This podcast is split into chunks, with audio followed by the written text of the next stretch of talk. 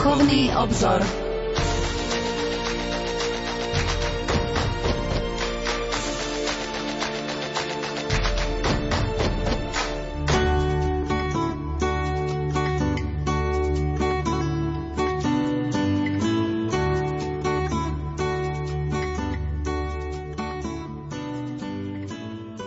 Anselm Green vo svojej modlitebnej knihe píše v Božej prítomnosti. Milosrdný a dobrý Bože, Ty si tu prítomný. Sedím pre Tebou a túžim ťa cítiť. Viem, že si tu, no necítim ťa. Daj, nech ťa zakúsim. Odozdávam Ti všetko, čo je vo mne, moje túžby, starosti a strach i vnútornú rozpoltenosť. Verím, že na mňa hľadíš a že ma obklopuje Tvoja uzdravujúca a milujúca prítomnosť, hoci to nevnímam. No čím viac ti otváram svoje srdce, tým bližšie ku mne prichádzaš, tým viac ťa cítim. Áno, naozaj si tu. Si láska, ktorá ma objíma. V tvojej prítomnosti môžem byť skutočne prítomný aj ja sám. V tvojej blízkosti som blízky sám sebe a tak sa pri tebe upokojím a nájdem pokoj uprostred búrok svojej duše. Ďakujem ti za tvoju uzdravujúcu lásku, ktorá ma obklopuje. Milí poslucháči, vitajte pri počúvaní relácie Duchovný obzor. Naša dnešná téma Církev a väčší život. Budeme listovať publikácii očami viery amerických grécko-katolíckých cirkví. Našim hostom bude kolega z náboženskej redakcie a riaditeľ neziskovej organizácie Prelumen Ján Krupa. Pokojný dobrý večer a ničím nerušené počúvanie vám zo štúdia Rádia Lumen Prajú. Majster zvuku Marek Rimovci, hudobná redaktorka Diana Rauchová a moderátor Pavol Jurčaga. Nech sa vám príjemne počúva.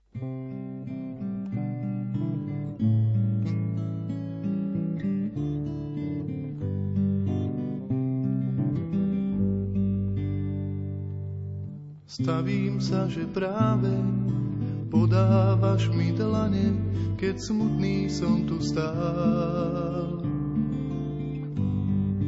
Teplo tvojej nehy, ty vieš, že tak veľmi som potreboval.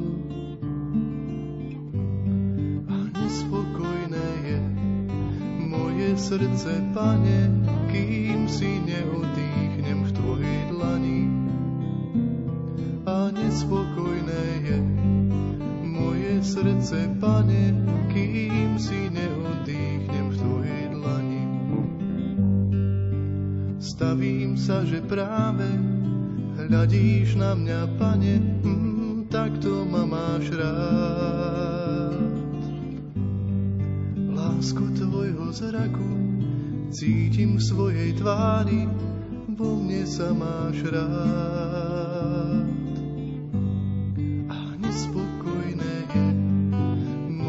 Srdce, pane, kým si neodýchnem v tvojej dlani. A nespokojné je moje srdce, pane, kým si neodýchnem v tvojej dlani. Ježišu, naplňaš mi moje srdce láskou,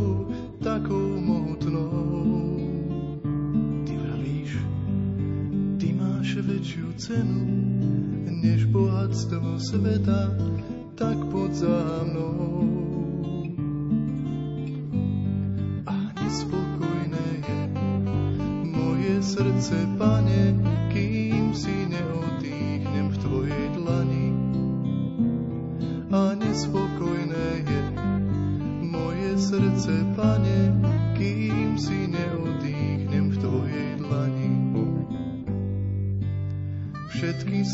slova šepkáš mi do duše s takou nežnosťou.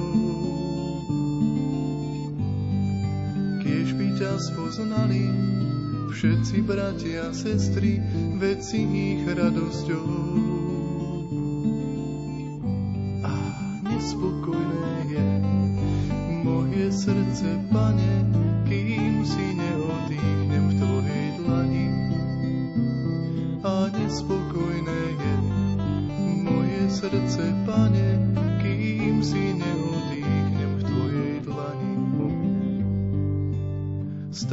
sa, že práve miluješ ma, Pane, láskou mohutnou.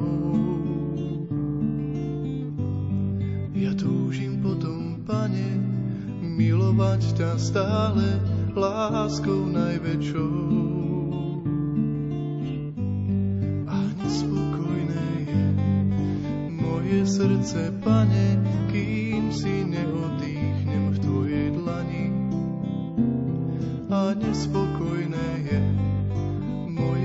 Srdce, Pane, kým si neodýchnem v Tvojej dlani. A nespokojné je moje srdce, Pane,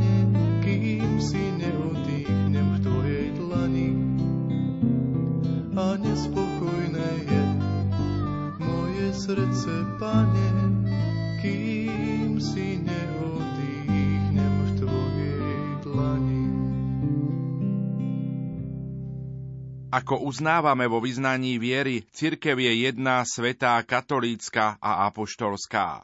Spolu sme jedno, jedno telo s Kristom ako našou hlavou.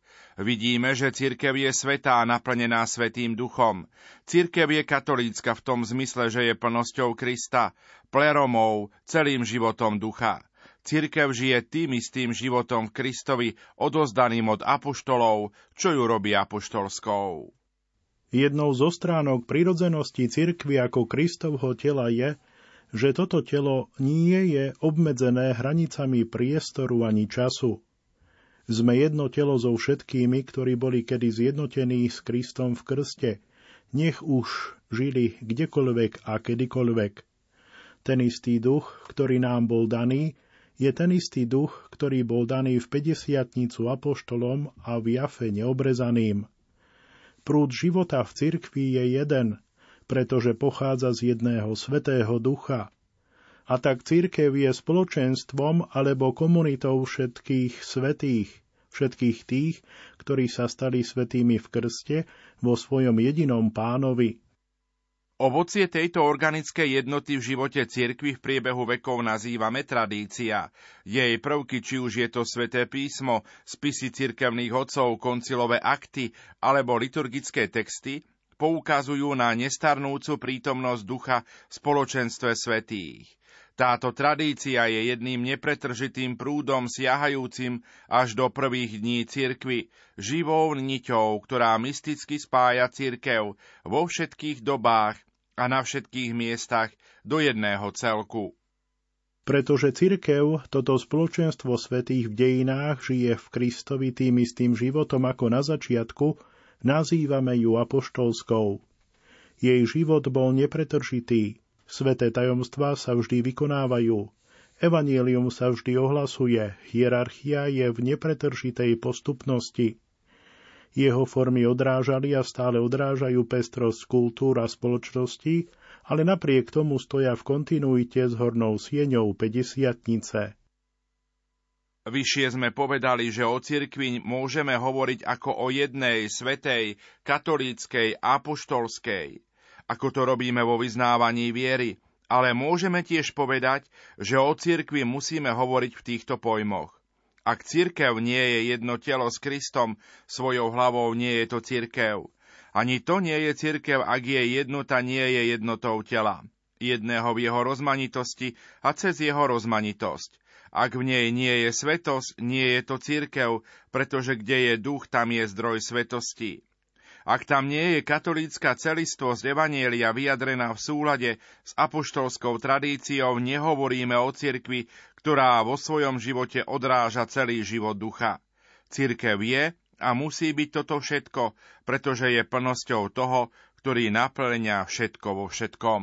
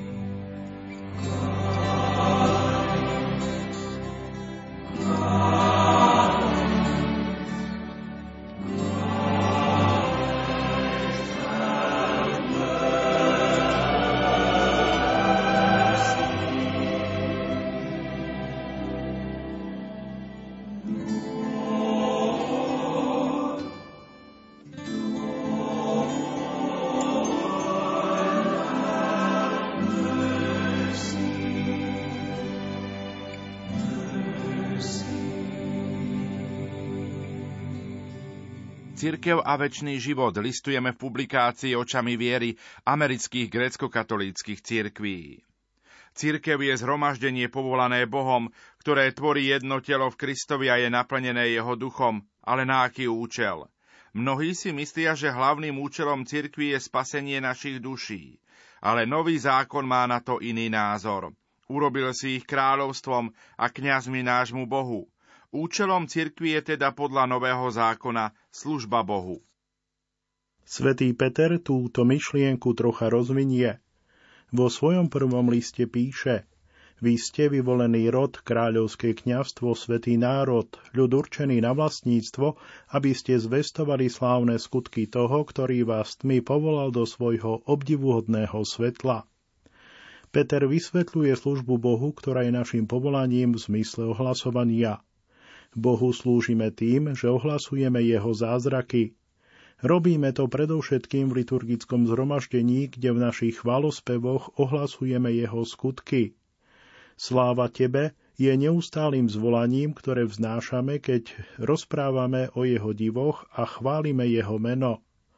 Božská liturgia je vrcholným bodom cirkevnej služby ohlasovania – v tejto obete chvály sa jedinečným spôsobom rozprávajú a zároveň predstavujú Kristové spasiteľné skutky.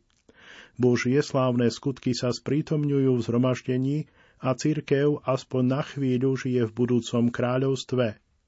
Ako povedal svätý Izak Sírsky, blažený, kto je dosť chleba lásky, ktorým je Ježiš – už v tomto živote cíti vôňu vzduchu zmrtvých stania, ktorí budú dýchať spravodliví po zmrtvých staní. Liturgické zhromaždenia, najmä boská liturgia, je jednoznačne udalosťou, ktoré je cirkev najpravdivejšie sama sebou a odráža svoje najpodstatnejšie prvky. Zhromaždenie, ktoré Boh povolal v sile svojho ducha, aby ako ľud ohlasovalo a znovu prežívalo slávne diela svojho spasiteľa a pána. Povolanie cirkvy slúžiť Bohu ohlasovaním jeho skutkov sa nekončí ukončením bohoslúžieb. Pokračuje mnohými spôsobmi, keď kresťania vydávajú svedectvo iným a svetu okolo seba. Toto svedectvo môže siahať od vzájomnej podpory vo viere počas ťažkostí, cez obhajobu pravdy Evanielia, keď na nás útočia až po smrť za Krista v prenasledovaní, a šírenie dobrej zvesti Evanielia všade, kde sa práve nachádzame. Napríklad v skutkoch apoštolov je jasne vidieť, že evangelizácia z dola bola zodpovedná za prvé rozšírenie cirkvy mimo Palestíny. V skutkoch apoštolov 11.19 sa píše, že evanielium najprv priniesli do Fenície, teda do Libanonu, na Cyprus a do Antiochie nie apoštoli, ale veriaci. Až keď sa apoštoli dozvedeli o tom, čo sa deje v Antiochii, poslali Barnabáša, aby to prešetril. Dnes církev pokračuje vo svojej úlohe ohlasovateľky mnohými spôsobmi. Jednotlivci neustále šíria dobrú zväzť vo svojom vlastnom prostredí, zatiaľ čo špecialisti príjmajú výzvu súčasných komunikačných médií, aby šírili evanielium. Všetkými týmito spôsobmi, ako sa ohlasuje Kristus – Církev naplňa svoje povolanie byť zvestovateľkou spásy vo svete. Služba cirkvy má ešte jeden dôležitý aspekt, ktorý sa nazýva diakonia alebo služba vo fyzickom zmysle. Pri poslednej večeri Kristus umel nohy svojim učeníkom a povedal im, keď som teda ja, pán a učiteľ, umil nohy vám, aj vy si máte jeden druhému nohy umývať. Dal som vám príklad, aby ste aj vyrobili, ako som ja urobil vám. Jedným z aspektov úlohy cirkvi ako hlásateľky je teda ohlasovať Božiu lásku konaním skutkov lásky. Napríklad služba diakona bola ako prvá zorganizovaná v cirkvi, aby sa tomuto aspektu poslania cirkvi venovala náležitá pozornosť. A tak, sa církev vždy angažovala v charitatívnych dielach v rámci svojich hraníc aj mimo nich a týmto spôsobom nielen slovami, ale aj skutkami ohlasovala Kristovo víťazstvo nad hriechom a smrťou.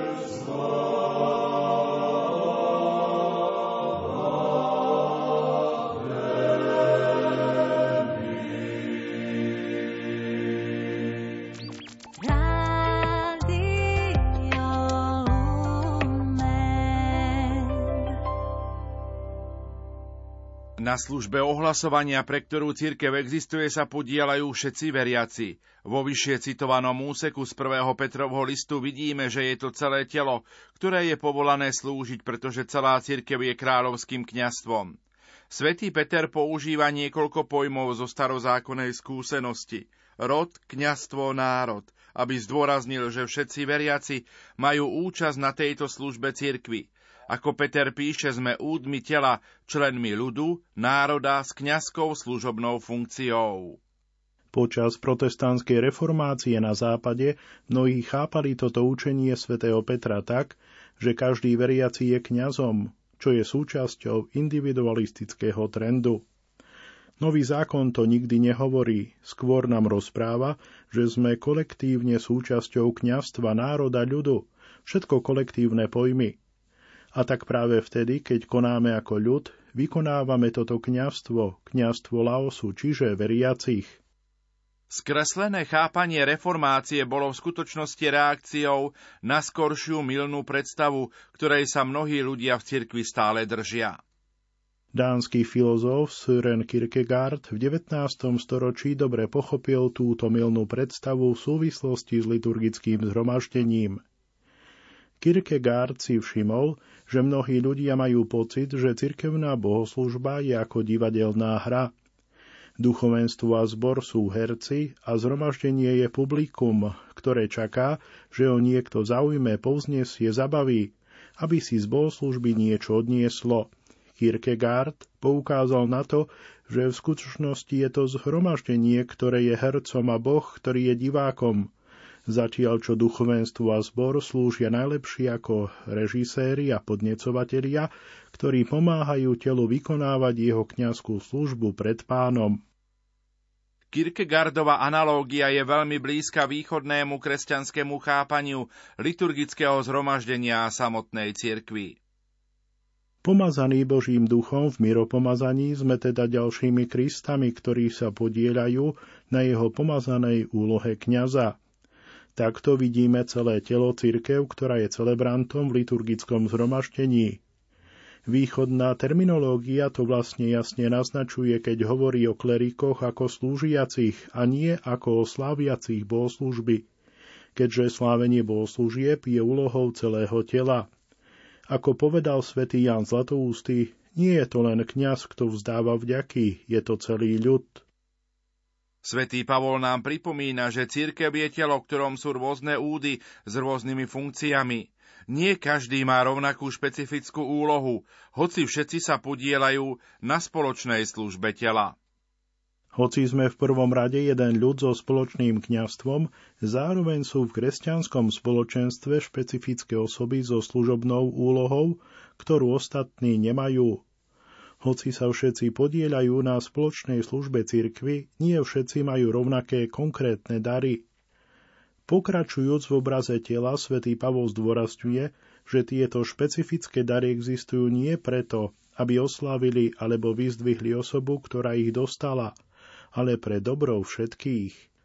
Pavol vo svojich novozákonných spisoch niekoľkokrát vymenúva tieto dary – Niektoré z nich nazývame štrukturálne alebo inštitucionálne, ako napríklad hierarchovia, ktorí sú nevyhnutní pre usporiadanie základného cirkevného života.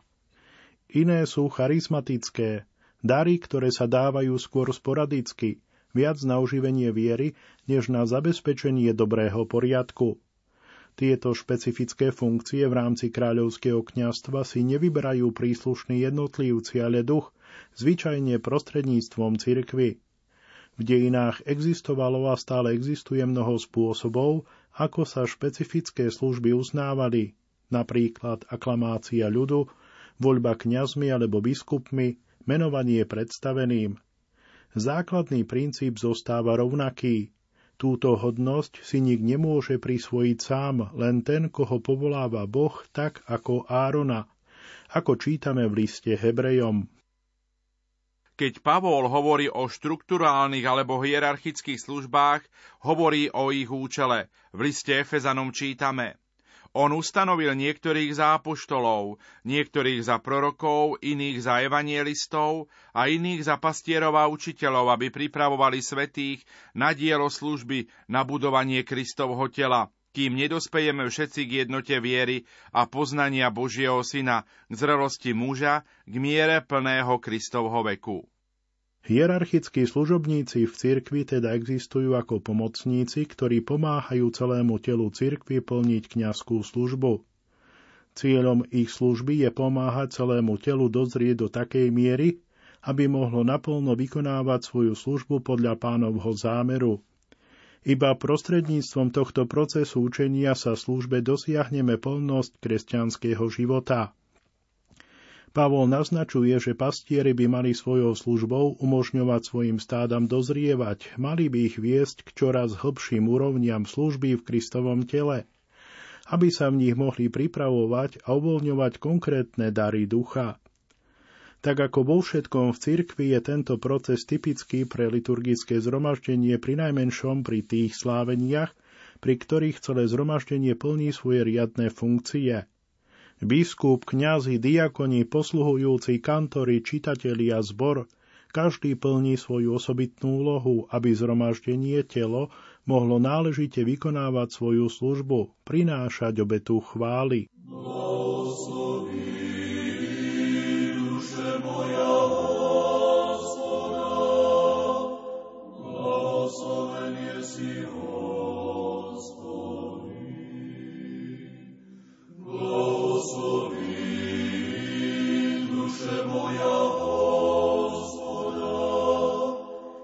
Sviatotenja moja, imia Sviato.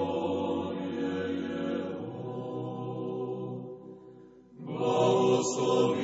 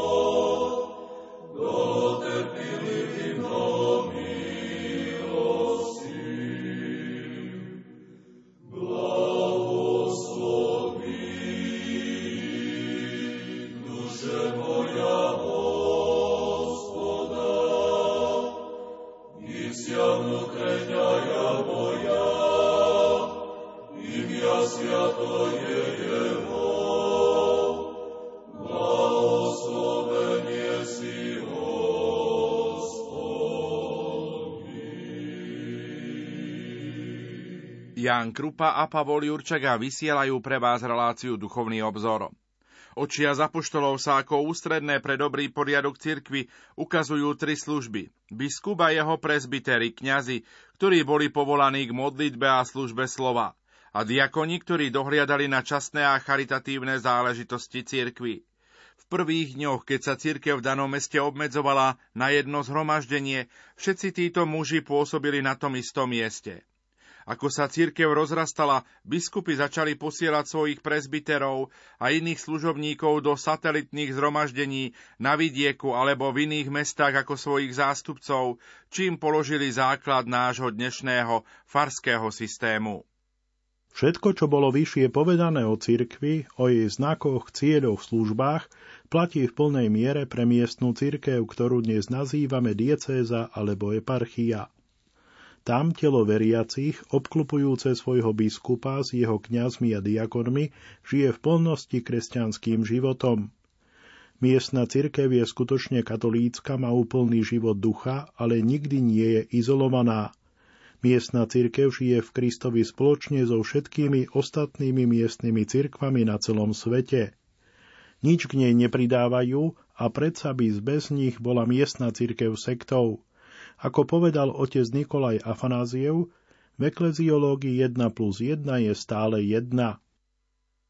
Ako sa církev historicky vyvíjala, vznikali ďalšie štruktúry, ktoré mali zdôrazniť, že miestne cirkvy sú skutočne vo vzájomnom spoločenstve. Spočiatku sa schádzali synody, teda ad hoc zhromaždenia biskupov v danej oblasti, aby prejavili a zároveň dosiahli jednotu a konsenzus vo svojich cirkvách. Potom sa vyvinula metropolitná provincia ako stála štruktúra, ktorá mala vyjadriť jednotu cirkvy a odrážať trojicu vo formách cirkvy, ako aj v ich živote. Časom sa hlavné metropolitné stolice, najmä tie, ktoré mohli poukazovať na prítomnosť 12 apoštolov na svojom začiatku, stali známymi ako patriarcháty a apoštolské stolice. Máme na mysli Rím, Alexandriu, Antiochiu a Jeruzalem a neskôr Konštantinopol. Stali sa hlavnými miestnymi cirkvami v ešte širších oblastiach a ovplyvňovali a formovali život mnohých cirkví vo svojom okolí. Vďaka svojmu apoštolskému pôvodu sa stali známymi ako materské cirkvy kresťanských spoločenstiev, ktoré z nich čerpali život. Čím viac sa cirkev rozširovala, tým viac vystupovala do popredia úloha patriarchátov a najmä prvého z nich Ríma, cirkvi, ktorá predsedá v láske, svätý Ignác Antiochísky, list Rimanom. Osobitnou službou týchto hlavných cirkví a najmä univerzálneho primátu Ríma je vyjadrovať a zachovávať jednotu cirkví vo viere a živote a vyjadrovať ich jednomyselnosť. Príjmač času na čas slúži aj ako určitý korektív, ktorý bráni miestnym cirkvám, aby sa izolovali do akéhosi cirkevného provincionalizmu. Hlavné štruktúry v cirkvi sa tak snažia spolupracovať s dielom ducha na obnove jednoty ľudstva, ako spievame v kondáku 50 Keď zostúpil najvyšší, pomiatol jazyky a rozdelil národy. Teraz však rozdáva ohnivé jazyky, a všetko povláva k jednote. Preto jednohlasne oslavujme presvetého ducha. Církev je jedna, pretože je Kristovým telom, svetá, pretože je spoločenstvom vo Svetom duchu, katolícka, pretože je plnosťou toho, ktorý naplňa všetkých, apoštolská, pretože je spoločenstvom svetých v čase a priestore a prostredníctvom svojho spoločného kňastva a osobitných darov služieb a štruktúr naďalej ohlasuje slávne diela toho, ktorý nás povolal z temnoty do svojho úžasného svetla.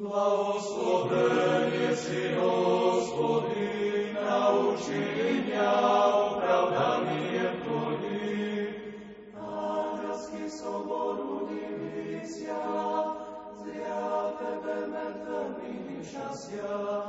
Smetnujú, že spase kripo zrazorivša, Iso soboju Adama uzviša, i odada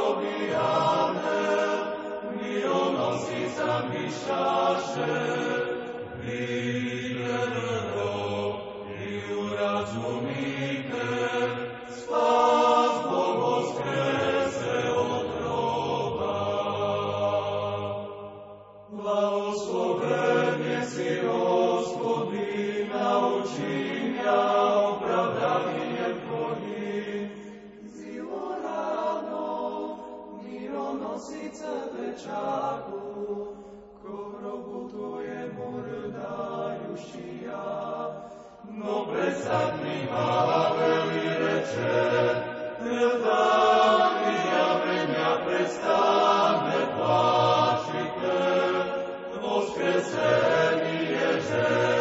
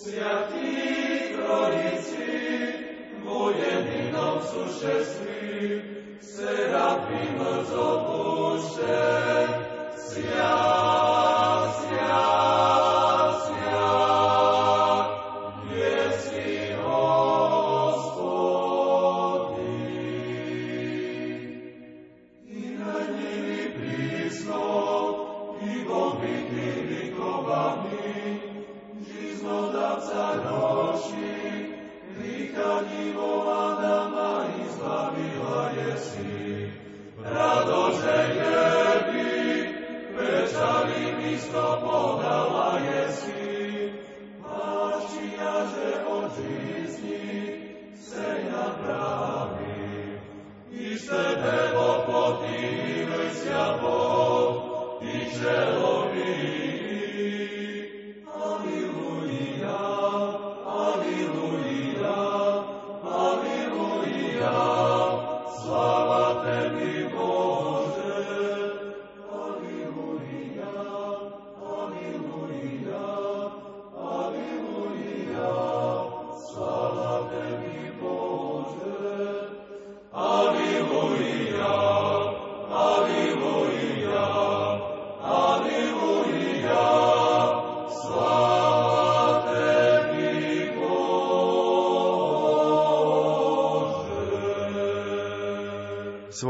príchodom Kristus začína nový poriadok vecí. On je ten, kto završuje a naplňa všetko, čo bolo predtým. Nazývame ho napríklad novou paschou, spečatením nového zákona alebo zmluvy medzi Bohom a jeho stvorením. Pozeráme sa aj za hranice dejín Izraela, na počiatok všetkých vecí a vidíme, že Kristus, nový Adam, ako ho nazýva svätý Pavol, je ten, kto stojí na začiatku úplne nového spôsobu bytia, nového stvorenia, ktoré konečne naplňa Boží zámer. V byzantskej tradícii sa o sviatku Kristovho narodenia často uvažuje v súvislosti s týmto novým stvorením. Kristus je oslavovaný ako strom života, ktorý nás privádza späť do blaženosti raja. Grécko-katolíci spievajú Dnes sa Adamové putá uvoľnili a raj sa nám otvoril. V rovnakom duchu si Západ osvojil symbol vždy zeleného stromu, ozdobeného najrôznejšími nádhernými plodmi, ako hlavný symbol Vianoc. Opäť sme v záhrade a stvorenie je pretvorené prítomnosťou nového Adama. Tak ako Vianoce oslavujú tento nový začiatok, tak aj Pascha. Veľká časť poézie tohto sviatku skriesenia hovorí o tomto znovu stvorení, ktoré nám patrí v Kristovi. Oslavujeme, že Kristus obnovil ľudstvo svetlom svojho zmrtvých stania, ktoré darovalo svetu nový život a nové svetlo, jasnejšie ako slnko. Oslavujeme zničenie smrti a podsvetia a začiatok iného života, ktorý je väčší. Tento obraz nového stvorenia je dokonca jadrom kresťanského slávenia nedele ako pánovho dňa. Židia slávia posledný deň týždňa ako sabat, deň odpočinku, pripomínajúci príbeh stvorenia podľa knihy Genesis. Cirkev oslavuje prvý deň nového stvorenia ako svoj deň bohoslúžby. Východní kresťania, ktorí si stále ctia sobotu ako sabat, často hovoria o nedeli nie jednoducho ako o prvom dni nasledujúceho týždňa, ale ako o 8. dni. Ikone kráľovstva dni, ktorý presahuje 7 dní našej bežnej existencie v čase, symbole konečného pánovho dňa, ktorý príde. Všetky tieto obrazy v našom liturgickom živote poukazujú na skutočnosť, ktorá je jadrom evanieliového učenia – Pád bol teraz napravený. Pôvodný účel ľudstva sa naplnil v Ježišovi Kristovi. V jeho osobe je ľudstvo na novo stvorené.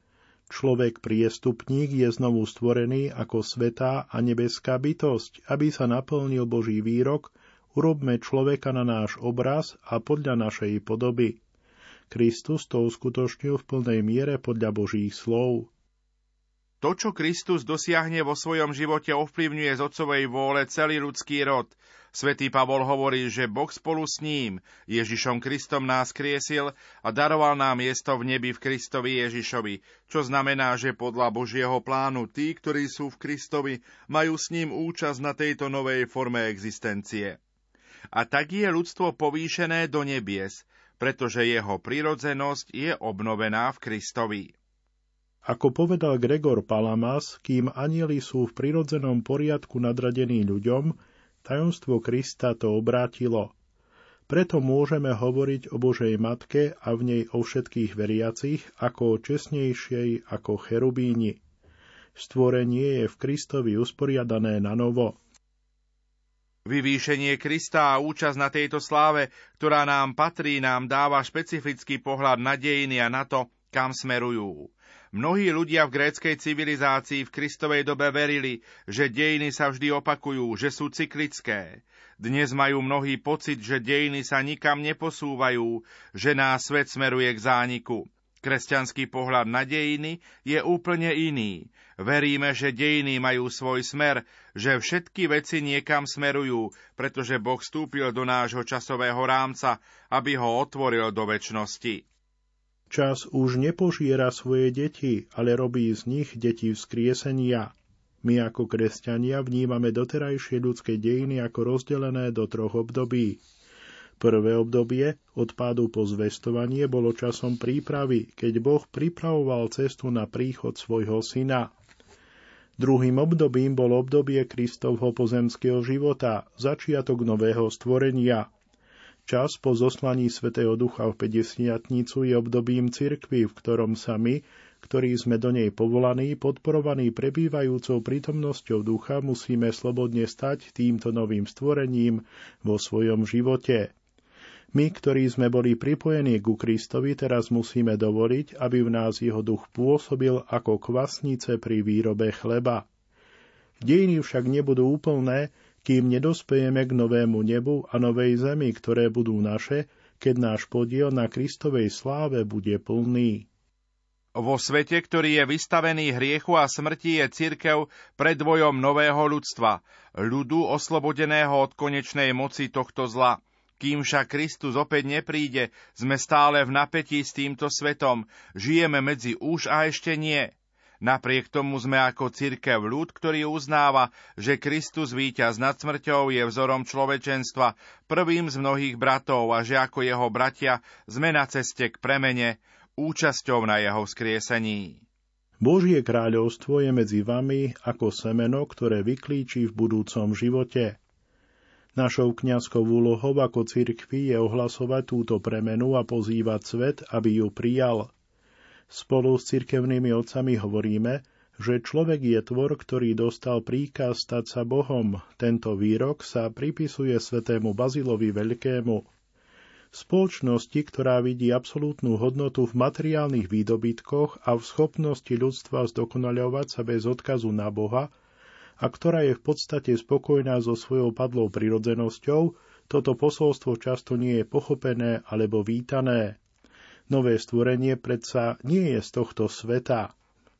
Církev nie je zvestovateľkou nového stvorenia len tým, čo hovorí, ale aj tým, čím je, chrámom Svetého Ducha. Skutočnosť prítomnosti ducha poukazuje na budúcnosť, pretože duch je nám daný ako znamenie niečoho, čo má prísť. Duch je závdavkom nášho dedictva na vykúpenie tých, ktorých Boh získal, na chválu jeho slávy. Duch ako záloha vyjadrené Pavlovým obrazom je zárukou, že plnšie dedictvo ešte len príde.